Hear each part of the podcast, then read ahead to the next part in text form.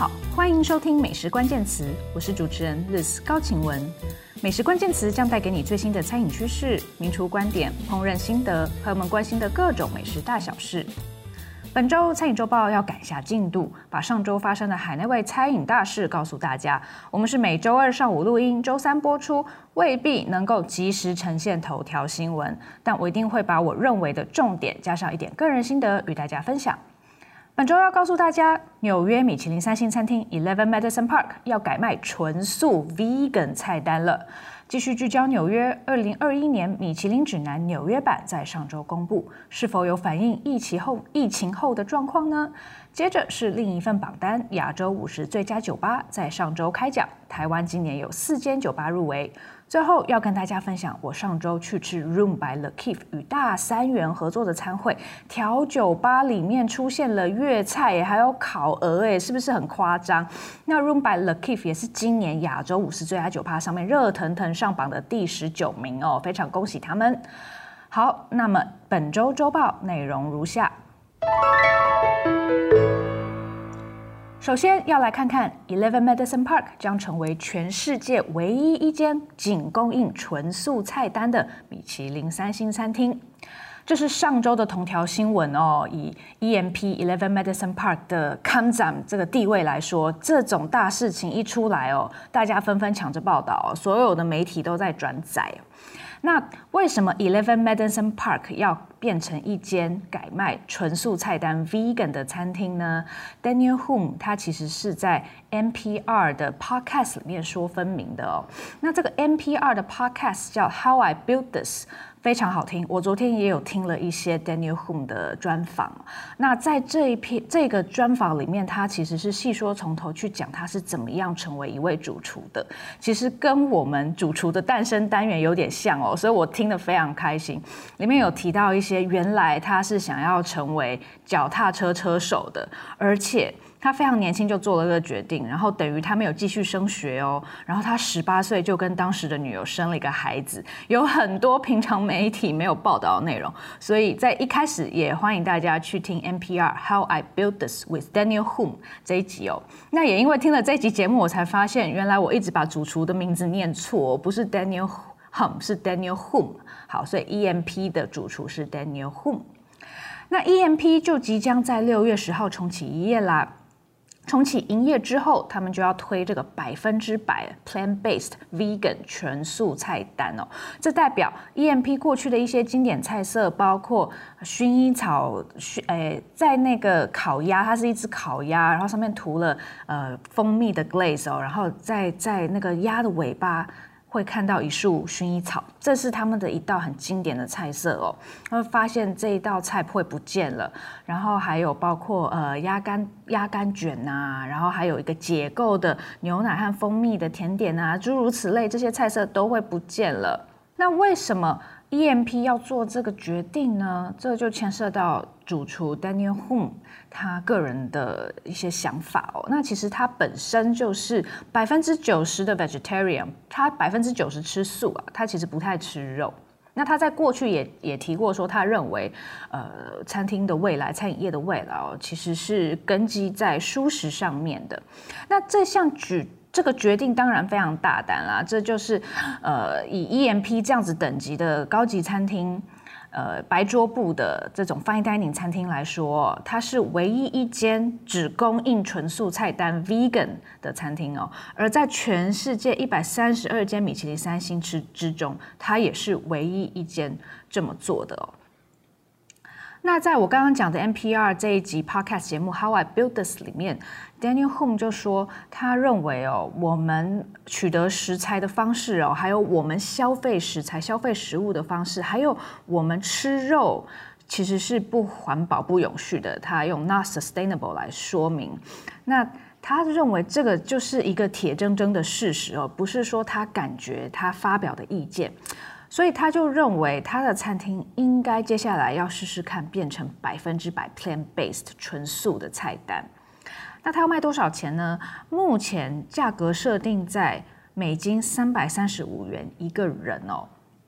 那在疫情前，其实一个人的消费金额会超过美金五百元，但以纯素菜单来说。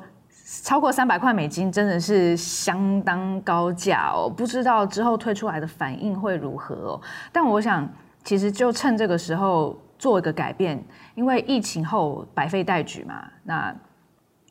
刚好就是可以砍掉重练的时候，所以我想 Daniel Humm 也是有这样的心情啦。那他也说，呃，他觉得在疫情后重启营业哦，他不应该开一间跟疫情前一模一样的餐厅。总之，他铁了心要试试看改变啊。不过他其实自己也知道这是一个大的挑战哦。他过去接接受其他媒体访问访问的时候就说，卖素食菜单的挑战就是主菜通常一道是卖美金四四十元左右，那你能够呃卖一道纯素的主菜超过美金四十元吗？他认为这个是挑战啊。不过过去也有其他知名餐厅推出过素食菜单哦，呃。其实，在二零一九年的时候，另外一位美国的名厨 Dominic Crano， 他就把所有的肉类从他的菜单上面拿掉了，不过他仍保留了海鲜，就是海鲜素的概念哦。那另外，蔬食之神法国的名厨 Alan Passard， 其实在二零零一年的时候也试过在他的米其林三星餐厅 Arpège 里面把肉类都拿掉哦，并且也推出了纯素的蔬食菜单。不过 ，Arpège 现在是有供应肉类跟海鲜的，呃，至少我在二零一九年去吃饭的时候有吃到，所以 E M P 真的会成为唯一一间纯素的米其林三星餐厅。那根据 Eater 的报道 ，E M P 的食材供应商还不知道这件事情，他们看新闻、看电视才知道哦，他们很惊讶。不过，其中一位供应商也说，即便他非常敬仰 Daniel Humm 主厨的勇气啊，但其实内心里哦，他认为他不他不认为这件事情能够持续下去，因为过去有太多主厨都做过类似的尝试，包括 Dan Barber 啊、Charlie Trotter 啊、Alan Ducasse 等等哦。那最终这些主厨其实都有把肉或海鲜加回来菜单上，所以到底 E M P 能够持续多久呢？值得观察。那六月十号之后他们重启营业，我想应该会有更多报道出来。第二则新闻继续留在纽约，米其林二零二一年纽约指南公布，没有人掉星。那今年哦，呃，纽约指南，米其林的纽约指南恢复公布了哦，到底这个榜单的状况如何呢？其实榜单出来之后，美国媒体是骂声一片啊，那大家都在想说，哎，现在出这份榜单到底是不是符合疫情后纽约或是其他城市的餐饮业状况嘛？那这真的是美国的一个大灾问，因为美国疫情严重，那餐厅真的是非常辛苦哦。我们在前面许多集节目也都跟大家报道过了，和台湾很不一样。一样，台湾今年就算米其林再度公布，其实我相信大家也还是一片歌舞升平啊，至少目前看来是这样。但是在美国，真的二零二零年他们餐饮业太辛苦了，开开关关，然后有非常多业者真的被迫失业。呃，根据 M 呃他们的美国国家餐厅协会的统计，应该是至少有十一万间餐厅是被迫歇业的。那在这个情况下，米其林若无其事的出来公布今年的星级名单，好像让人觉得有一点嗯，何不食肉糜的感觉哦。那今年的榜单呢，是有新增七间米其林一星餐厅啦。米其林一星的新增名单我就不特别介绍了，因为大家可能还是对这些餐厅比较不熟悉。有兴趣的话，就欢迎上网搜寻今年的纽约米其林名单了。那呃，值得注意的是，即便疫情影响营业，今年是没有任何一间前前面有得奖的米其林星级餐厅掉星的。那你说米其林没有考虑疫情后状况吗？当然还是有啦，就他没有让任何人掉星嘛。其实有一些是违反他先前设定的原则的，比如说是有餐厅他歇业了很长的一段时间 ，Eleven Madison Park 就是一个好例子。他其实歇业了很久时间，但他今年仍然维持三星的平等哦。那再包括其他的三星餐厅，比如说 Le Bernardin 啊、Per Se 啊、Masa、The Chef's Table at Brooklyn Fare 等等这些餐厅哦，其实他们都没有一直营业哦，呃，因为美美国餐厅是先前纽约市是有禁止餐厅内用的，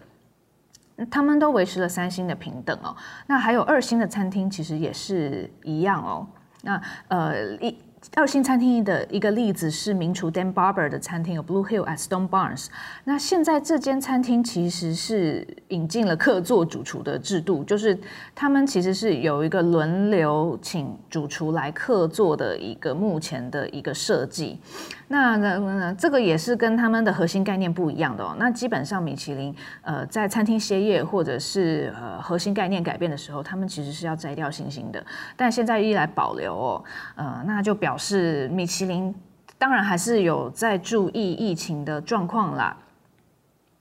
那今年 Blue Blue Hill 其实也拿到了米其林绿星哦，绿星就是在表彰永续性啊、环保啊、呃注重土地啊等等这样子的呃一个新的制度哦。我相信今年台北、台中的米其林指南也会出现绿星餐厅。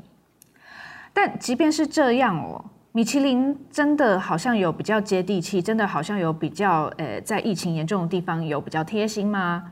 那在 Eater 这边报道里面哦，他就有提到说，其实美国本地的食品在疫情中已经不再给平等了，不会再给星星了。那他们反而把焦点转到呃，到餐饮业的现况是什么？大家为了疫情做了哪些努力，哪些改变哦？那有很多餐厅因因此有呃 pivot， 就是有改变他们的营业模式哦。呃，例如说他们呃有户外营业啦，怎么样可以把把餐厅搬到户外去啦？然后怎么样可以转换到外带外送啦？这些这些努力其实是没有反映在米其林今年的评等里面的。 那其实在，在呃本地食品这样子呃把重点转移之后呢，呃和疫情前的餐厅评论相比呢，其实是也有把呃原本在呃高级餐厅跟大众餐厅之间的一些差距呢，是有被稍微弥平的，就大家好像在一个比较平等的比较基础上面。但是这件事情其实，在米其林的榜单里面，包括星级名单、餐餐餐盘名单，还有必比登是没有被反映出来的。 所以 Eater 就有大力的抨击米其林啦、啊，并没有真的去关心疫情后餐饮业者的发展啊，而且也指出这个小红书是目前唯一在纽约市有进行餐厅评等的呃指南哈、哦。那这件事情就是有在讲说，哎、欸，你真的很不食人间烟火啦，你你现在还在给星星干嘛啦？这样子哦，其实好像真的在美国的情绪跟在台湾是很很不一样的、哦，而且他们真的认为今年的平等跟过去任何一年疫情前的状况哦是没有太大的差别的。 那纽约的米其林评鉴今年，呃，今年的版本是在二零二零年年底完成的。那其实去年哦，呃，纽约市的餐饮业真的很惨哦。Eater 在报道中有回溯一下去年的状况，那包括去年三月纽约市就封城了，那餐厅其实关门了好一段时间，直到呃六月底有稍微恢复哦。那在关封城的期间，餐厅是只能做外带外送的。 那六月底恢复餐厅内呃恢复可以现场营业之后呢，呃其实主要也是以室外用餐为主哦，室内还是多多少少都有限制。那在去年九月的时候呢 ，indoor dining 室内用餐呢就有回来一点哦，但是有用餐人数的限制哦，其实不管怎么样都还是很辛苦，但是也持只持续到十二月而已哦。那到我们都还记得哦，去年底美国疫情又爆又爆新高峰哦，那一直到今年二月哦，室内呃用餐才又稍微再开放哦。 那接下来，呃，疫苗一直在施打嘛，呃，美国的疫情好像有稍微好一些，所以现在很多餐厅都在准备重启营业了。那到底重启营业该怎么办呢？很多餐厅其实也说，好像在开一间新的餐厅，因为他们先前几乎都解雇了所有的员工，那食材供应商的关系也都没有维持，所以接下来到底餐厅，纽约餐厅以及美国其他城市的餐厅会怎么样营业呢？其实就是一个长期的观察啦。去年我们看到。 非常辛苦，那今年会不会比去年好一些呢？呃，我们也是要继续观察的。第三则新闻来看另一个榜单，亚洲五十最佳酒吧，二零二一年结果揭晓，台湾有四间酒吧入围。那就像亚洲五十最佳餐厅一样，今年酒吧的五十大榜单依旧采取线上的颁奖典礼。那本届的冠军是由来自香港的 C O A 夺得，那新加坡的 Jigger and Pony， 还有来自日本东京的 D S G Club 分别位居第二、三名。台湾这次一共有四间酒吧入围。 前五十名的名单里面，那去年拿下第四名的 Indulge Bistro， 今年一样名列第四名，也是台湾酒吧的最佳名次。另外三家进入五十大榜单的台湾酒吧，分别是去年排名第十三、今年排名第十七的 Bar Mood， 去年排名第二十七、今年排名十九的 Room by Le Kief， 还有去年排名第十、今年排名二十四的 Aha Saloon。 那去年二十六名的 Draftland， 今年很可惜来到第五十五名。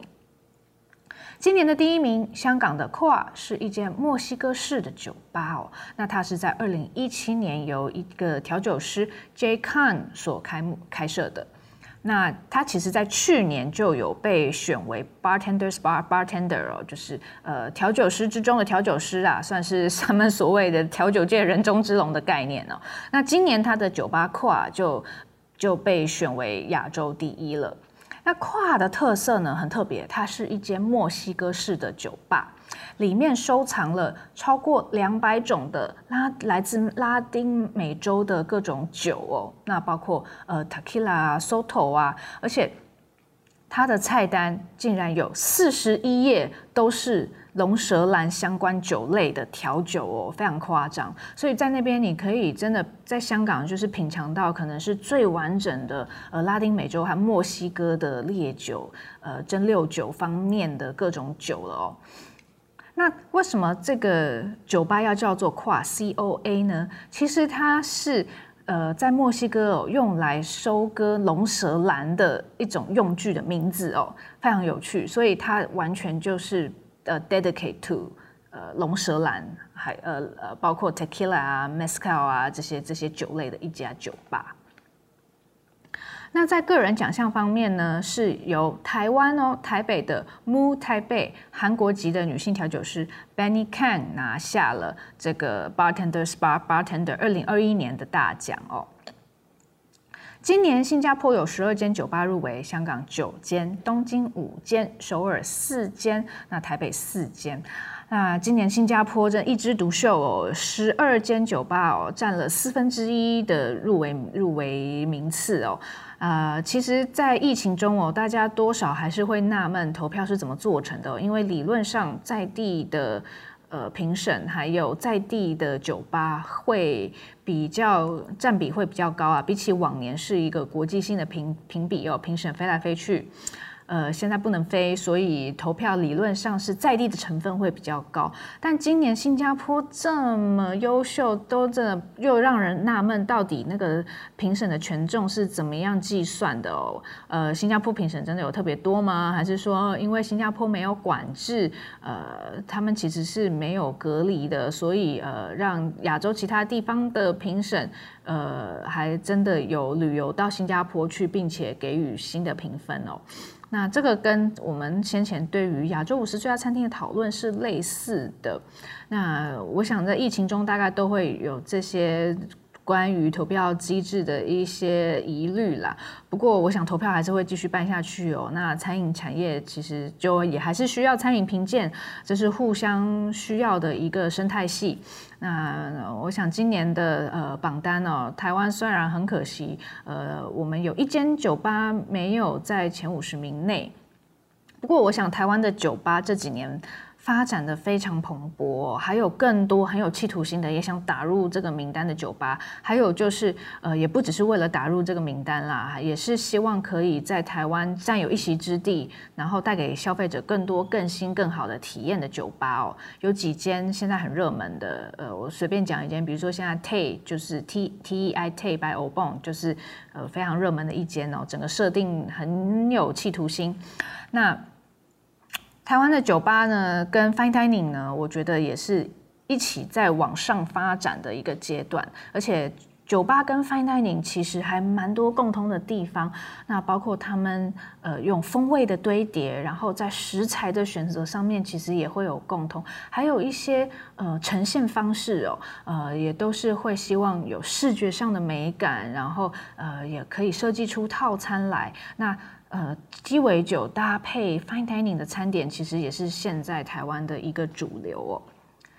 那这就要接到我下一则要跟大家分享的活动心得了。好，第四则就要来跟大家分享我去酒吧吃烤全鸭，在 Room by Le Kief 与大三元合作餐会上面的上周参加的心得哦。那上周这个活动真的是很很狂，因为我们喝酒喝到一半，竟然出现了一整只烤全鹅哦，对不起，不是鸭是鹅哦，烤全鹅哦，大三元知名的烤鹅，竟然在 Room by Le Kief 里面登场了，而且是有师傅现场片鹅哦，把那有非常漂亮的刀工这样子，然后大家在 Room by Le Kief 里面疯掉。那这个合作我认为非常的有趣。Room by Le Kief 从去年开始就不断的邀请不同的餐厅或是不同的职人来做特殊的菜单哦，它每一季都有不同的客座。那这一季哦，他们就找上了大三元哦，这家米其林一星的粤菜餐厅。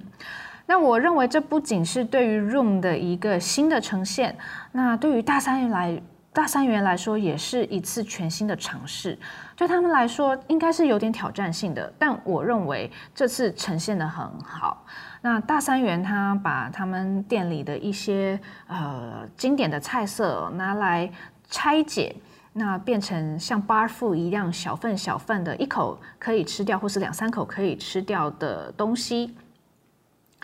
那 Room 呢，就依据大三元的这些菜色来开发新的设计、新的调酒哦。那大三元出了哪些菜呢？呃，有叉烧和烟熏鹌鹑蛋啊，它把它放在呃，把它变成像串烧一样的的呈现方式哦。那搭配了一杯 Room 的饮料，是用东方美人茶、葡萄康普茶还有烧酎调制而成的。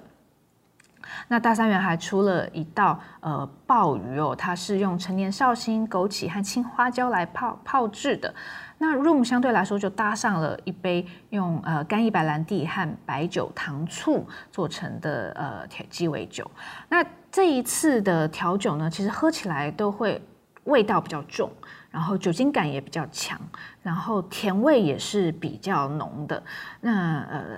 Room by Le Kief 的主理人 Seven 就有说，他认为吃中菜哦，其实就要配这样子风味的饮料哦。呃，你配太纤细的东西，那可能味道味味道未必能够契合。但是你去配一些呃味道比较浓厚的，而且甜度不能太低，因为呃如果是酸的话，其实酸常常跟中菜会呃不太好。不太好搭配，比如说葡萄酒里面啊，其实有的时候你是要斟酌一下的。但是甜一点的东西，其实像很多人吃中菜的时候会会配呃 whisky 啦、白兰地啦、呃等等的，其实是有共通的。那我认为他这一次，或者或者是日本清酒也可以哦。我认为他这这一次是有考量到这些因素。呃，那我特别喜欢的呢，其实有两道哦，一道是呃大三元出了呃他们的呃在店里面的金汤蛋白蟹哦，那金汤蛋白蟹来到了 Room 里面了，它把蛋白去掉了，因为蛋白其实在酒吧里面不太好出菜，那它留下了鸡汤哦，这个金汤是用台东黄土溪和鸡爪去熬八小时，很浓郁而且颜色非常金黄的一个呃好喝的鸡汤，里面加了红鲟肉哦。那呃 ，Seven 它相对来说就搭配了一一款呢，是用绍兴鲜奶油还有威士忌做的调酒。那他们怎么做呢？它是先把绍兴跟鲜奶油一起煮，然后再加进威士忌调味哦，然后最后再一起做澄清。那喝起来的那个微微的那个奶香跟奶味哦，和这个鸡汤非常搭，而且也就算是去补足了呃原本蛋白的那个部分，我觉得这个是非常巧妙的一个搭配，那也是全新的呈现。而且这个鸡汤他们就是用这这个呃有雕花的盖碗来装哦，这个视觉上也很棒。我觉得在酒吧里面出现了这个中式的盖碗哦，一点都不违和，而且真的这个美感非常好，我很喜欢这个搭配。那另一个。我我我觉得很棒的呃饮料是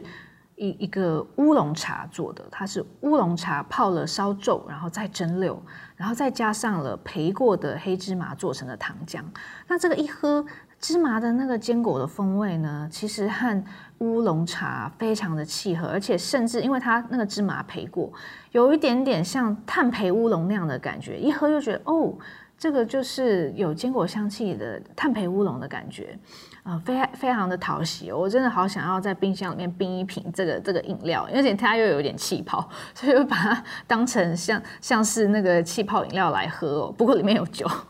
所以所以其实这这如果喝太快是会醉的。但是它就非常适合夏天这个这个目前这个天气已经开始变热的这样子的气温。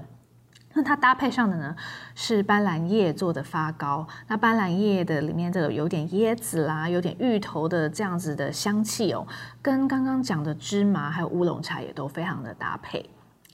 那大三元其实还出了一个很有趣的东西，是炸鳕鱼香丝。这个是什么呢？这个其实是大三元的呃二代老板吴东炫 Charles 哦，他自己非常喜欢的一个下酒菜，他非常喜欢吃鳕鱼香丝。那在大三元里面哦，每当客人哦吃到最后意犹未尽哦，还他们说竟然还赖着不走的时候，他们就会出这个下酒菜，那就是把鳕鱼香丝拿去炸，而且他们加上了避风塘的做法哦，就是有很香的蒜酥啊、辣椒啊这些东西拿去炒这个炸过的鳕鱼香丝。那鳕鱼香丝原本是有点软软的嘛，对不对？炸过之后变得超级香脆的，然后加上那个避风塘去想那个炸过蒜酥的味道，真的是超级爽脆。那真的真的是很下酒，而且呢会让人上瘾哦。那我就在 room 里面吃到这个。那配上了他们呃调的一款用萧楠木琴酒还有碳化番茄。那上菜的时候呢，它特别在这个饮料里面滴了几滴酱油哦。那这个酱油其实也是去呃让这个炸鳕鱼香丝的风味是有共鸣的，我觉得非常有趣。那整体来说，我觉得这是一次成功的餐搭酒哦，也可以说是成功的在呃酒吧里面推出的一个餐酒搭配的菜单。那上个周六，我其实才在美食家的自学之路脸书上面发表了一篇有关中餐的文章。那这篇文章里面，我其实是一个窥探啊，我去我我写说，为什么中餐相对于西餐，好像就是一个停留在原地没有进步的状态哦，而且老师傅正在凋零中哦。那大家去消费这些餐厅的时候，因为你知道老师傅是你吃一顿就少一顿。所以大家就很珍惜，但是反而你就不太会去要求其他事情，比如说环境啦、服务啦，或是菜色的安排啦等等的哦。那我就觉得中餐这样子的境地是很不可取的，因为这样子是没有办法让中餐能够培育出更多更好的人才。那但是，呃，我我我这这个这个感想其实有一段时间了。但是我去吃了这个 Room 跟大三元的合作，我突然发现，哎，其实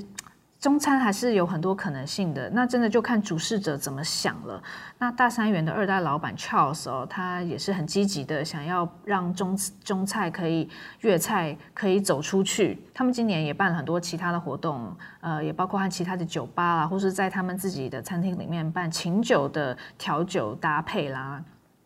或者是他们也出走到屏东的呃 Alex 主厨开的新餐厅玛莎莉莉去办餐会啦等等的、哦，他们不断的希望能够突破中餐的框架，呃，让中餐能够更年轻化，更接近现在这个世代。我觉得这些尝试都很棒。那当然，大三元自己其实也有他历史上的包袱啦。呃，我相信很多中餐厅都是一样的，但是我我想，呃 Charles 作为一个接近年轻世代的二代主事者，呃，他有这样的见识，也有这些品味。然后，当有 Room 这样子正在浪尖上的呃年轻业者找上门的时候，他也抓住这个机会。大家合作出来的火花，我觉得很棒。那也很期待未来可以有更多这样的合作。那也希望中餐界可以出现更多这样的人物，然后来做一些比较不一样的事情。 好的，那就谢谢大家收听今天的节目。如果喜欢我们美食关键词，欢迎订阅、追踪并分享给亲朋好友，也欢迎留言给我们。那如果你是在 Apple Podcast 上面收听的话呢，欢迎给我们五颗星哦。那当然，其他平台有任何评分评分机制，也欢迎给我们鼓励。也请多多支持我们的网站 Taste 美食家和我的个人平台美食家的自学之路，脸书、I G 都欢迎追踪。大家下次见。